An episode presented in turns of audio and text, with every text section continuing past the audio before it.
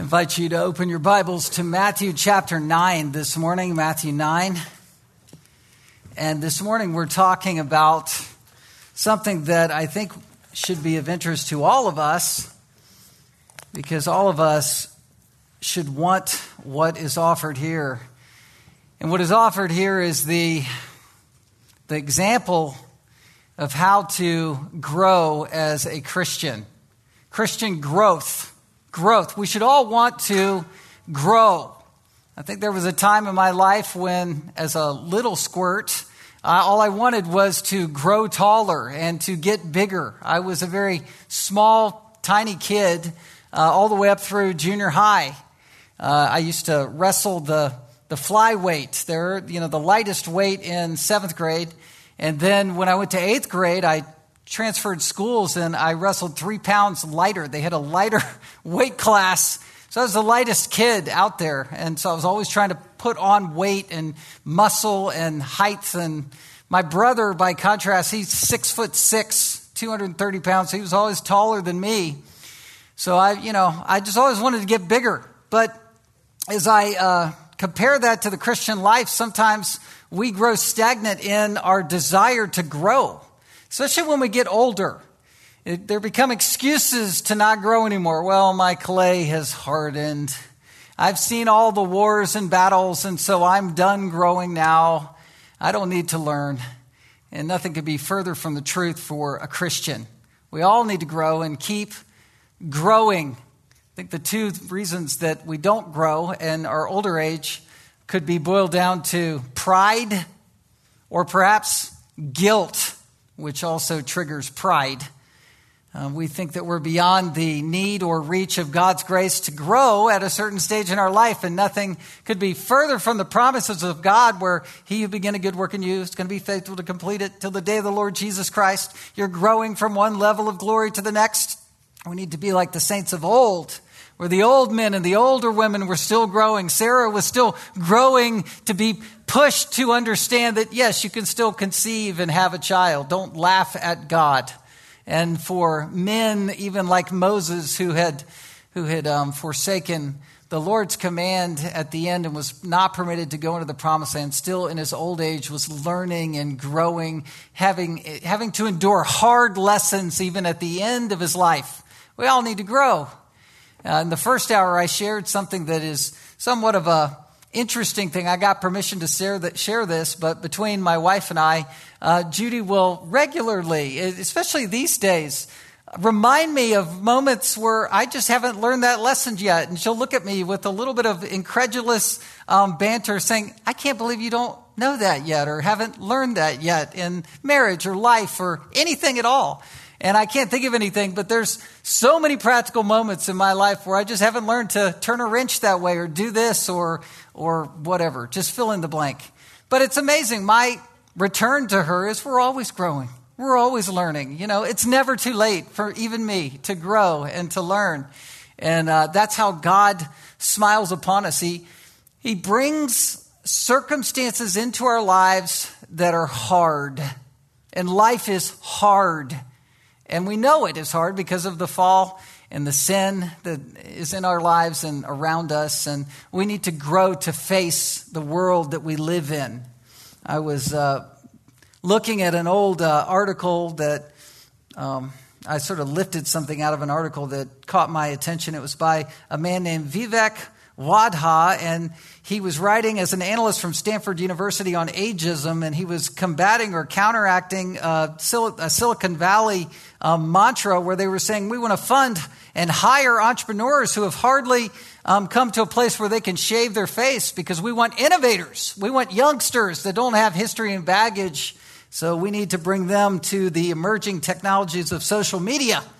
And this man wisely counteracted with the um, with this paragraph saying employers and investors who believe that people are people stop being creative as they reach middle age are dead wrong. Think of Ben Franklin, at the lightning rod at 44, discovered electricity at 46.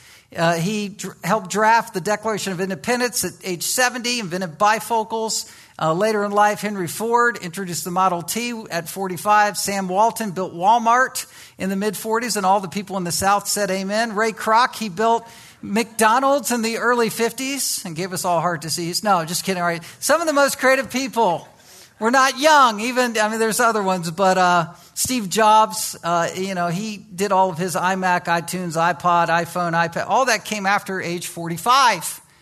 It's just a metaphor. We need to be growing. First John talks about the children of God, those who are newborns, like First Peter says, infants longing for the pure milk of the word. Then you have young men who, who begin to understand the wiles of Satan and they've, they've overcome the evil one. They're, they're beginning to put on the armor of God. And then you have old men that know truth, that are grounded. We're brought forth by imperishable seed and we, we grow into being fathers of the faith if we stand the test of time. There's those who are new and those who have weathered storms, those who, like the caterpillar, have pressed through the chrysalis and become the butterfly. And we grow in grace. We work out our salvation in fear and trembling. It's always a combined effort, right? It's not just the trial that grows us, and it is the Spirit of God who is going to grow us, even against our own wills at time, but at times, but there's also the discipline of train yourself in godliness, the, the two-sided coin of sanctification as we grow. And Jesus, let me remind you of this. He might be grieved with where you are spiritually. He might be grieved by your sins, but he loves you as a father. He loves you as a shepherd, and he is your pastor. He is your pastor, pastoring you in a way that I could never pastor you, pastoring you on the inside by the Holy Spirit with God the Father, God the Son working in your life, and the Holy Spirit refining and correcting things. Jesus was doing that, and demonstrating that with his disciples, whom he loved and walked with, where at points he would say, I would share more with you, but I know that you can't bear that at this point. And so he's bringing us along it, to the point of where we can bear things and pushing us a little bit more and a little bit more, as a good coach does, to bring people to their best. The Gospel of Matthew is about needing a king. Jesus is king. He's sovereign over this world. He's sovereign over the government. He's sovereign over the politics. He's sovereign over the debates. He's sovereign over the division. He's sovereign over all the dynamics right now and the decisions we're making. But he's sovereign maybe even more especially of your life as a Christian. He's sovereign over you. He's sovereign over you. And so we're going to see in this text how Jesus is sovereign over a couple different people who find themselves in dire circumstances, in need of their king, in need of their shepherd. They, they show us what it looks like to grow. Jesus, in the context of Matthew, has demonstrated how he's Lord over creation, hushing the violent storm, Lord of the demons. He's cast them out of the crowds. He's healed people of disease and sickness. And now this is a and a special note of how Jesus is Lord over death. Lord over death. The desperation of impending death is what Jesus is Lord over. Death is being talked of all the time, either directly or indirectly, all the time on the media waves, in the conversations, everything related to vaccinations or not, everything related to COVID or not, everything related to people who are sick or not, everything related to all of it could be boiled down to the fact that we need to face, just stare face to face with the reality of death.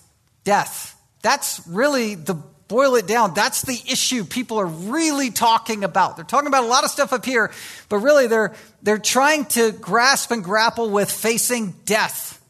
Once you, as a Christian, listen to this, come to the place where you no longer fear death, death will always hurt, it will always sting, it will always grieve, it will always just profoundly alter your life when you lose someone in death. But it doesn't mean that we can't face it in faith and understand what's beyond death. And once you come to the place where you say, uh, nothing can separate me from the love of God, not height nor depth, not depth, not anything, not death cannot separate me from God. I will see Jesus face to face. It's appointed unto man once to die, and then after that, the judgment. The wages of sin is death. We understand that there are reasons for death, but whether you are a stillborn who died and instantly came into the presence of the Lord, or you're the multi billionaire Steve Jobs who died, death is the ultimate leveler. And when there is no fear in death, we're free. You want to talk about fighting for freedom? That's freedom. No fear in death. No fear in death. We, we understand heaven. We understand Jesus is there. We're not wishing ourselves to die sooner than the Lord wants us to, but to live as Christ, listen to Paul, and to die is gain. He could only say that because he had looked squarely face to face at death and understood that Jesus is on the other side.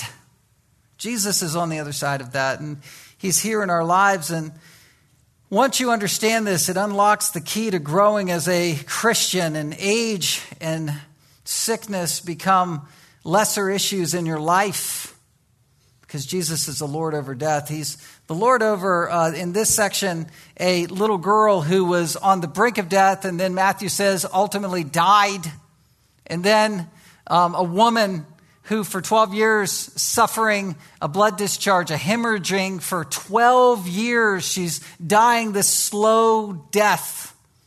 Death is what's at stake, and Jesus is the only solution to each one of these scenarios. You have Jairus, and you have a woman. You have Jairus who lived and grew up this little girl for 12 years, one whom he obviously loved, a ruler in the synagogue, a known person amongst the religious elite with the scribes and Pharisees, but he loved his little daughter. All bets were off. His pretense was gone. He's going to throw himself at Jesus in desperation on behalf of his little girl. 12 years old. It's the pivot point of age from from being a child to going into maturity. Her whole life is in front of her, and she has died. All he could do is throw himself upon Jesus and his mercy. And then you have the woman. Um, the man, the ruler named Jairus, is known um, for being Jairus in Mark and um, Luke's gospel account. The woman is nameless. We don't know her.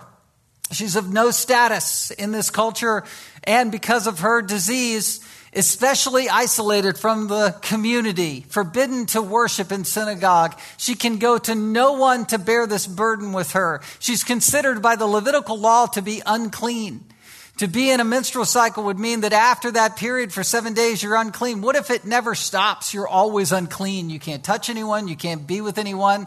It's as if she had leprosy and she was in a state of hopelessness. All she could do is throw herself upon the mercy of the Lord. But I want you to see in this section, you're gonna the, the section begins with Jairus begging on behalf of his daughter. Then it goes to the focus on a woman who's who's need, in need of healing, and then it goes back to Jairus and um, the daughter account. And this is somewhat of a sandwich story. But I want you to do this. Don't compare Jairus and the woman, even though they're the two prominent characters.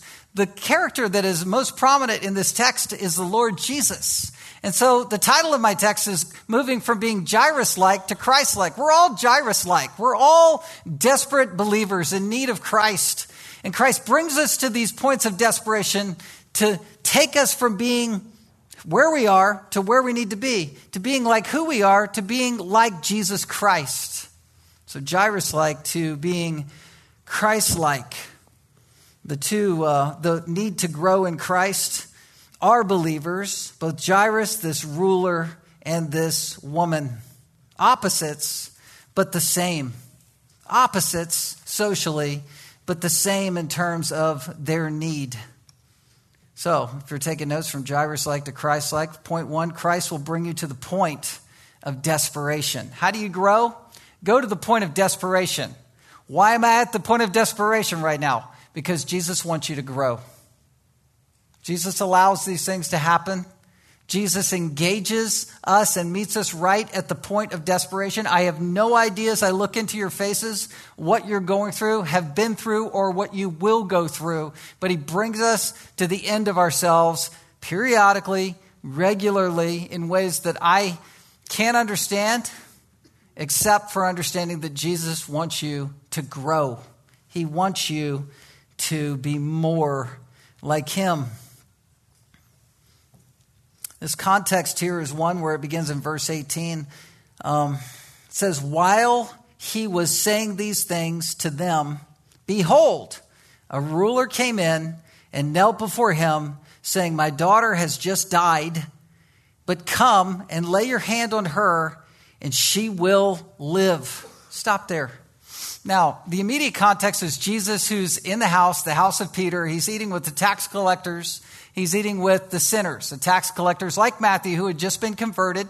Um, he's inviting, rather, let me edit that. It's, it's actually in Matthew's house. He's invited his fellow friends to come to his house. They'd earlier been in Peter's house in Capernaum. This is another house. This is Matthew's house.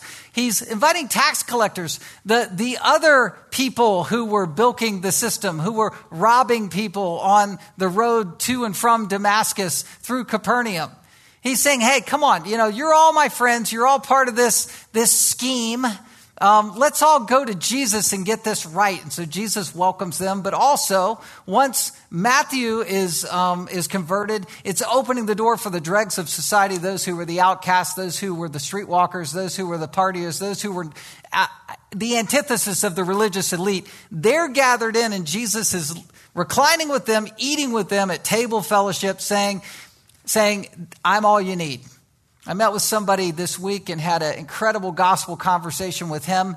And he, he was heart to heart with me. And I was basically saying, Brother, you need to come all the way to Christ so that he can have all of you. Give all of yourself to him, and he will take all of you to himself. That's all that matters. It's just Jesus. And that's what Jesus is doing right at this moment when the crowds are coming back. They've sort of stood in judgment, and Jesus he counteracted them by saying, Look, I'm here to bring the new wine. I'm here to bring the whole patch of the gospel. No more of this legalism garbage. No more of this religious pretense. Let's just get down to it. Jesus is here. I'm here as the Messiah. And so the crowds are wanting him back. Uh, Matthew or Mark's account had said that he went over to the side of Gerasa, and then when he came back, the crowds thronged around him. And that's where the scene picks up in Mark. In Luke's account, it's the same thing. The crowds are there. The crowds are back. It's the hoi polloi that's the backdrop of what is going on here. You'll cross reference Mark 5 21. He crossed again in the boat to the other side. A great crowd gathered about him. Luke 8 40. Now, when Jesus returned from healing the demoniac in Gerasa, that would have been it. This is when the crowds are coming. So there's a throng of people hundreds and hundreds, maybe a thousand or more around Jesus. He's out and about again, and it says, A ruler came in and knelt before him, verse 18. Behold, look at this. This is distinct. It's a ruler who has said, I'm leaving my religious pretense. I'm, I'm dissing my robes. I'm, I'm just throwing myself down on my knees. Mark 5 22, Jairus breaking through the crowd, just get out of my way, and falling at Jesus' feet, kneeling before him. He didn't care anymore about his reputation whatsoever. He was all about his daughter, brought to desperation. Mark calls this girl little girl. It's a diminutive term meaning my little girl, someone he loved. He's begging for her to be made whole. There's a discrepancy in the gospel accounts if you were to cross reference between what Matthew says and Mark and Luke say. Um, in Matthew's account, it says, My daughter has just died, um, whereas Mark and Luke say that she's at the point of death, she's at the brink of death. In one sense, you just need to see it through the experience of Jairus, who, when you traveled in that day by walking around, you're leaving perhaps for days. I mean, you're in Capernaum, so he might have been able to get back to her. But when you say goodbye to your daughter who is in a virtual coma at the end of her life, just as good as dead, you're basically saying goodbye forever. Where he knows that Jesus is going to be her only hope. Getting Jesus back to her he, unlike the centurion, wasn't going to Jesus saying, if you just say the word where you are, she'll be healed, which would have been true. But he, where he was in his faith walk, needed to bring Jesus back to the house to his little daughter, to his little girl, his 12 year old, his heart. He wanted her to be um, saved at the brink of death. And then perhaps in the final moments, as he actually gets to Jesus, his servants are coming up, running up, giving him word, Your daughter has died. Your daughter has died. And that's the discrepancy here. As good as dead, no, she's actually dead. My daughter has died. And these moments are ones that if you as a parent have ever had a child who was sick and in the NICU or in a children's hospital, you understand the desperation of looking at your child and feeling that, feeling helpless. I have. Um, I asked permission for this. This was the permission asking sermon. I have a couple of these this morning. I've already used one, I've got two more. Um, I asked Carson if I could share. He's got asthma, and, and uh, you know, sometimes when the humidity kicks up, you see it again. He's got that, you know, weakness for breathing. But as a little baby, it was pronounced. He was little Carson then, and we had to bring him to the hospital at times. He would get something like RSV and be laboring to breathe. And one time he was sitting on mom's lap in, in the hospital room, and he wasn't even in the ICU, but he's just sitting there, and he stopped breathing and turned white. And at that moment, you're just, it's all up to Jesus. You're running to get people for help, right? But it's just, is the Lord going to preserve this little life at this time? We know that desperation, perhaps if you've needed or desired to get in with a loved one at, on bedside at a hospital, you understand that, that desperation that this man was undergoing. Well, what happened? What happened? Well, he, with the empty hand of faith, came to the Lord Jesus. Verse 9 says, And Jesus rose and followed him with his disciples. So they're all going to go with him. They're all going to go with him. That brings us to point two. Point one, he meets us in our desperation. Point two, Christ will allow you to endure hard, humbling circumstances. And that's verses 20 and 21. He'll bring you to desperation and then he'll allow you to endure. That's a key word endure, go through hard, humbling circumstances. This is a woman who's in real need. She's had a sad life of the last 20, or I'm sorry, 12 years. But I do want to bring this up. Uh, some of the men who heard this sermon in a pre sermon, pre brief, uh, they were saying, what do you think Jairus, what do you think Jairus was thinking? Here, he's got the Lord Jesus. He's on the way. Out of thousands, Jesus is going to focus on Jairus and say, Yes, I'll go to your house and I will make a house call as the great physician. You finally got your doctor. You finally got through. You finally got your prescription. It's going to be filled. You're on the way. And up, this person comes in the middle of that and stops everything. What is Jairus doing? Well, Really, the point isn't how Jairus is thinking, where he might have been saying, Wait, lady, you need to wait in line. Um, instead, doesn't matter because the Lord Jesus is going to heal both. He's going to deal with both people. He's no respecter of persons. He's, he's going to tend to this woman just as he's going to tend to this man's need and this little girl in this home. He is uh, the great physician. It's a great concept to see that he was willing to stop and be, it says in verse 20, and behold, a woman who had suffered from a discharge of blood for 12 years came up behind him and touched the fringe of his garment. A discharge of blood meaning hemorrhaging, weakening, and slowly um, killing the body. She was dying. She was a fighter. She wasn't just laying there in um, a state of victimization. Mark 5 26 says that she suffered much under many physicians and had spent all that she had and was no better, but growing rather worse. It's amazing. She was rather growing worse. Even though she spent all of her money, she went to all these physicians. Luke, who is a physician, a gospel writer and physician, Colossians 4 14 says, um, speaks in Luke 8 43, he says, she could not be healed by anyone. She was no better, but rather growing worse. Mark 5 26. These are sad reports.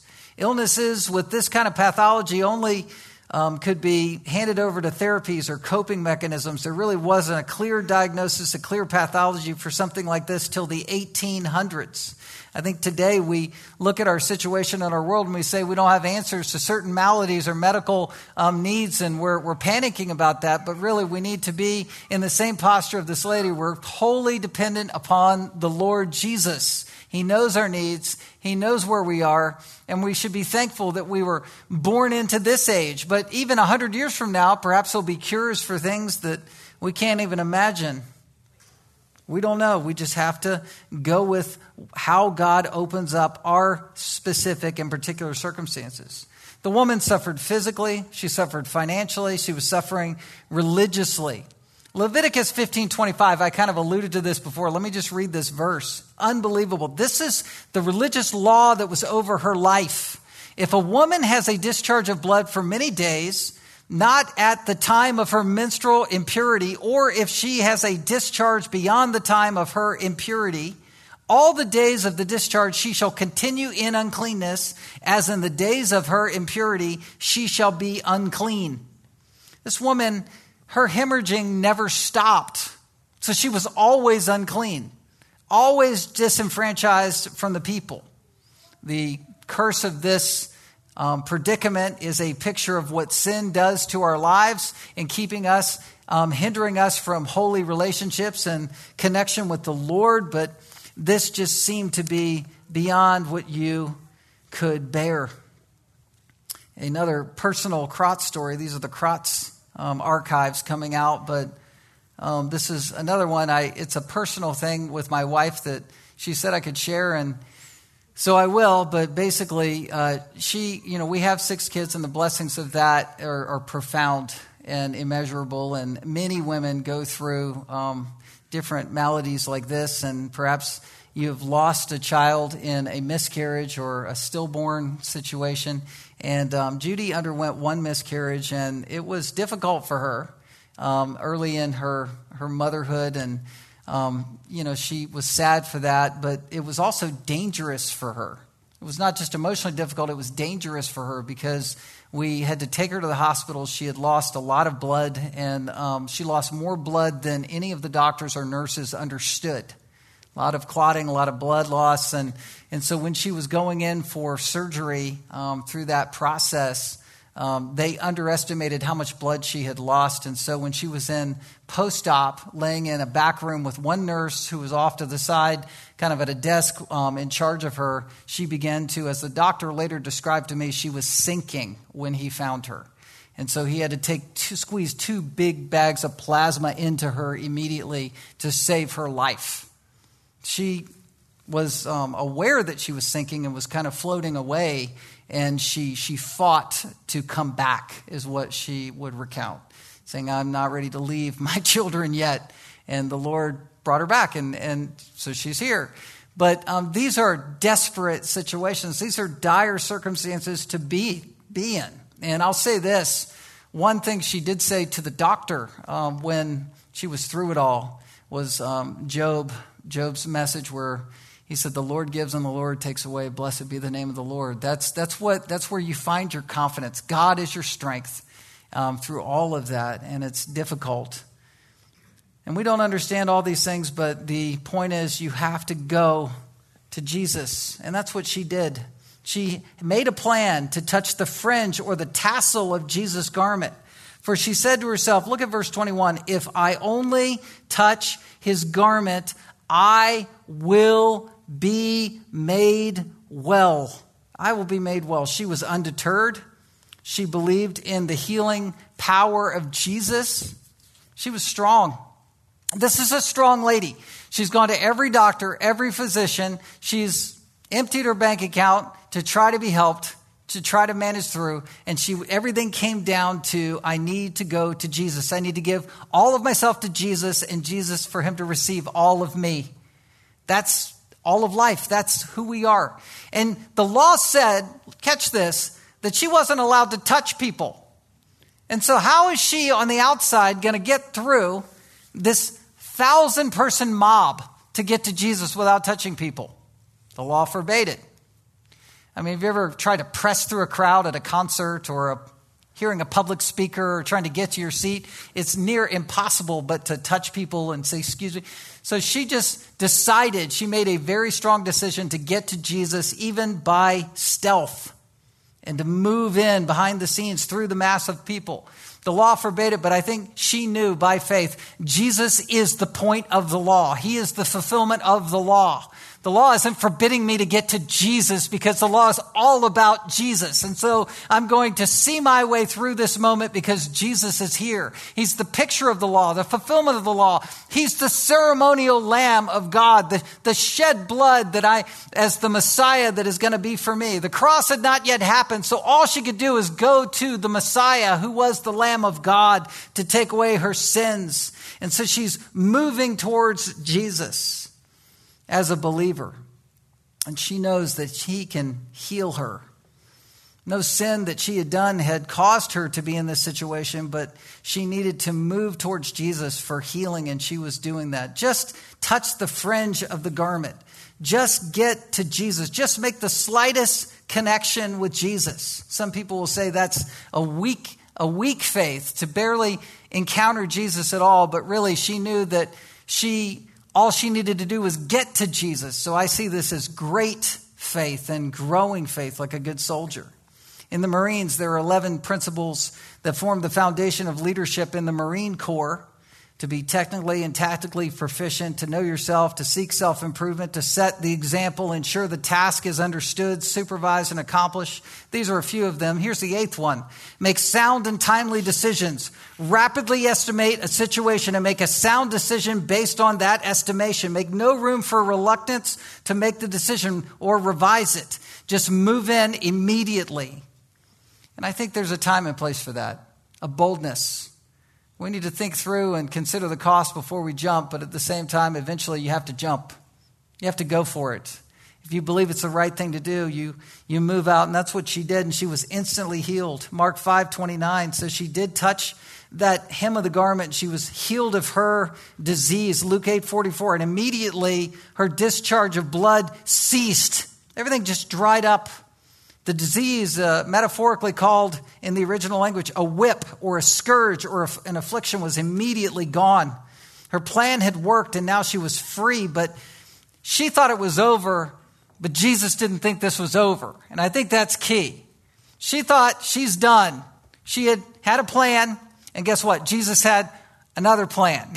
she had a plan to be healed, and Jesus now wanted to work with her soul.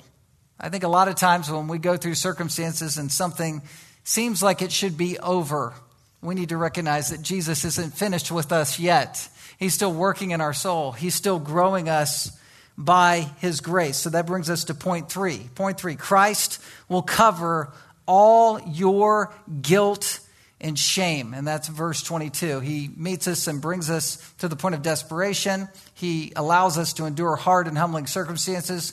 And Christ covers all your guilt and shame.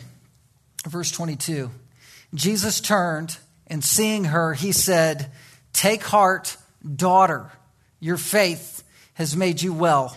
And instantly the woman was made well. Now, again, this is a summary statement. Mark's account, Luke's account say that she was immediately healed as she touched the garment. This is more of a summary declaration. Uh, it's periblepo. Jesus feels the power leave him and he turns around and spans the crowd and looks around and identifies this woman. Jesus is fully omniscient. He's fully aware of who, who this woman is, whom it is that touched him. He knows that. He's clarifying that moment within his omniscience to point her out. She wanted to move by stealth. She's an introvert. Jairus is an extrovert. Uh, she wanted just to get in and get out. Jairus wanted to take Jesus to his home. Both were dealing with a life and death circumstance, a life and death situation. Both were dealing with daughters, whereas one, one is a daughter in a home who has just died, and you have this woman who Jesus now says, You are my daughter. Take heart, my daughter. It's an amazing parallel, but all of these things are circumstances where we're supposed to be pointed to Jesus in growing and stretching. It says immediately she was healed. Luke 8 45 and 6 fill this out in detail.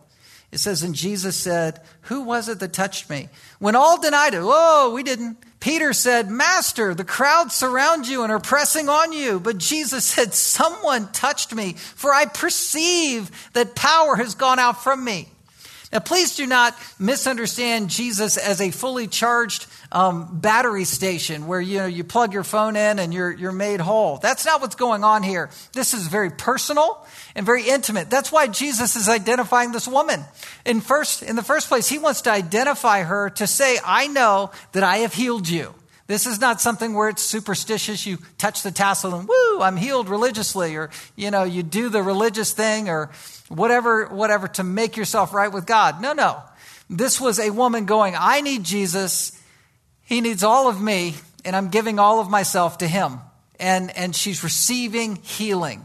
I've been unclean and I'm touching that which is clean, and the power of God is healing me, and it's profound. And Jesus is going, I'm aware of this. I am the healer, and I have healed you. He's taking ownership for it publicly. But he's also wanting her, catch this, to take ownership for what she is doing and what she has received publicly. Very similarly to when people come into the waters of baptism up here and they either read their testimony or they say their testimony. We love it when people do that because it's a public declaration of faith. It's one of the great clarifying moments as a Christian where you go, it's real because that testimony is my testimony. Whoever does that when you hear a baptism thing, you know, it's like, well, I went through this and I didn't know I became a Christian and then this was going in my life and this person entered in and oh, I'm a Christian or I, I claimed Christ at seven years old and then walked this bumpy road until this place, but I know I was a Christian here or there. I mean, you just resonate with people's experiences because we've all gone through this journey. And that's what he wanted this woman to do. This ostracized woman, this woman who was put out of fellowship, put through an incredible endurance race, has met Jesus and found Jesus. And Jesus is saying, let's do this together. Let, let's, let's share your testimony together in front of everybody. I know you're an introvert. Jairus wouldn't have a problem with this, but you're going to have a problem with this, but I'm going to do it anyway. You thought you had a plan, I had another plan, and we're going public with this. That's what he's doing. It says in Mark 5:33, she came in fear and trembling. This is how she responds, and she falls down before him, just like Jairus did, on the knees, on the knees before the Lord.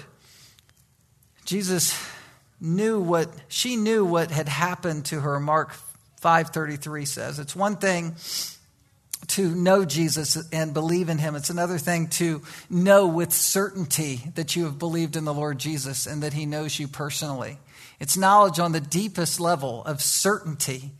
And it says literally in that context of um, Matthew or Mark 5 that she was afraid. She was phobi- phobios is the word. She was fearful, like the disciples in the boat when they were trembling because Jesus had calmed the water. She was afraid, but it was a fear that was built in faith. She's trembling before the Lord who has healed her, who's changed her life. She's in, she's in humble shock before the Lord. Isn't that incredible? That's where we want to be.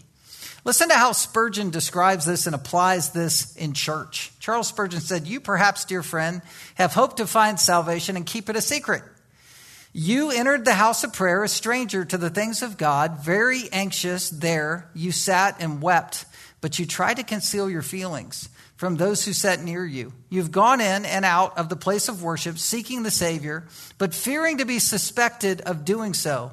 Nobody spoke to you, or if anyone did, you evaded all the questions that were put to you, for you were as jealous of your secret as if you carried diamonds and were afraid of thieves.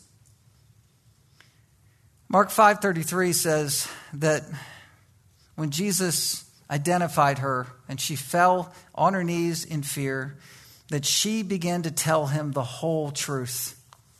She began to open her heart fully to Jesus. Why? Look at verse 22. Jesus said in Matthew 9 22, Take heart, daughter, take heart. Your faith has made you well. He's saying that you're confirmed as a Christian. Take heart in that. You're a daughter. That incredible? This is one of the only times in Scripture, I think this is the only time in Scripture that Jesus referred to someone as daughter with this term. Take heart, daughter. Most often, the Bible talks about being, you know, sons in the kingdom. This is one where it's like, you're, you're my daughter. In Isaiah 9 6, you have the great, um, you know, words that we sing at Christmas, you know, and it's about the Messiah. You are wonderful, counselor, mighty God, and then what? everlasting Father and Prince of Peace. And you say, well, isn't Father reserved for God the Father? You have God the Father, God the Son, God the Holy Spirit. Of course. God is our Father. That's the Christian name for God. But Jesus, as our, catch this, creator, takes a fatherly role in our lives. That's why he's called the everlasting Father. He's the creator. He's the creator. He's saying, I created you and I have made you whole. I've lifted you out of isolation, and let's now enjoy the public witness of the gospel together. It's incredible. This is what Jesus is doing. He's growing her faith. He's growing her faith. Mark 5:34 Daughter, your faith has made you well. Go in peace. Go in peace. Be healed of your disease. Be healed. Next week, we're going to finish this off. I knew going in that I wasn't going to be able to finish. There's too much more material to go through, but we need to become like Christ and grow in our faith. Just like Jairus and just like this woman.